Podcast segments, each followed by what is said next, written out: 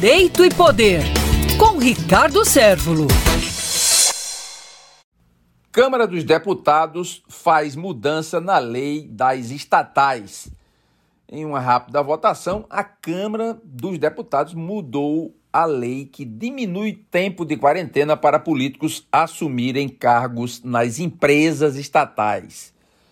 Na noite de terça-feira próxima passada, um projeto que altera trecho da chamada Lei das Estatais, reduzindo de 36 meses para apenas 30 dias o período de quarentena para que pessoas indicadas para a presidência ou direção de empresas públicas possam assumir os cargos. A proposta que também estende a redução da quarentena às agências reguladoras. Teve uma tramitação acelerada na Câmara. Em uma votação muito rápida, a alteração foi aprovada por 314 votos a 66. O texto segue agora para o Senado. O texto aprovado pela Câmara também aumenta em 0,5% para até 2% da receita bruta operacional o limite de despesas com publicidade e patrocínio por empresa pública e sociedade de economia mista em cada exercício. Originalmente, a proposta apresentada em plenário tratava apenas sobre limite de gastos. O ponto que altera a lei das estatais foi incluído na última hora pela deputada federal Margarete Coelho, do PP do Piauí, que é relatora do projeto. Na prática, a decisão abre caminho para que o ex-ministro Aloysio Mercadante indicado horas antes por Lula para assumir o comando do Banco Nacional de Desenvolvimento Econômico e Social, BNDES, possa ocupar o cargo.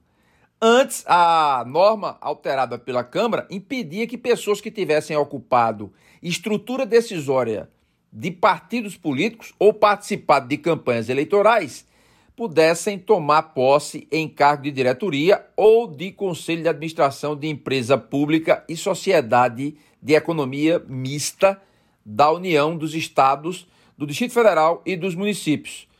Mercadante é coordenador técnico do governo de transição e participa ativamente da campanha, participou, no caso, ativamente da campanha do presidenciável, à época, petista Lula. Durante a votação, o deputado Marcel Van Hatten, do Novo do Rio Grande do Sul, ironizou a mudança e classificou a proposta de emenda mercadante. A lei das estatais foi aprovada há seis anos, em meio às revelações da Operação Lava Jato, e buscava melhorar a governança e blindar essas empresas contra indicações e interferências político-partidárias. Em outras coisas, a legislação ainda em vigor impõe uma série de requisitos de experiência no setor, por exemplo, para que alguém possa assumir o comando de um estatal e impede que pessoas com atuação política recente possam assumir essas empresas. Direito e Poder, com Ricardo Sérvulo.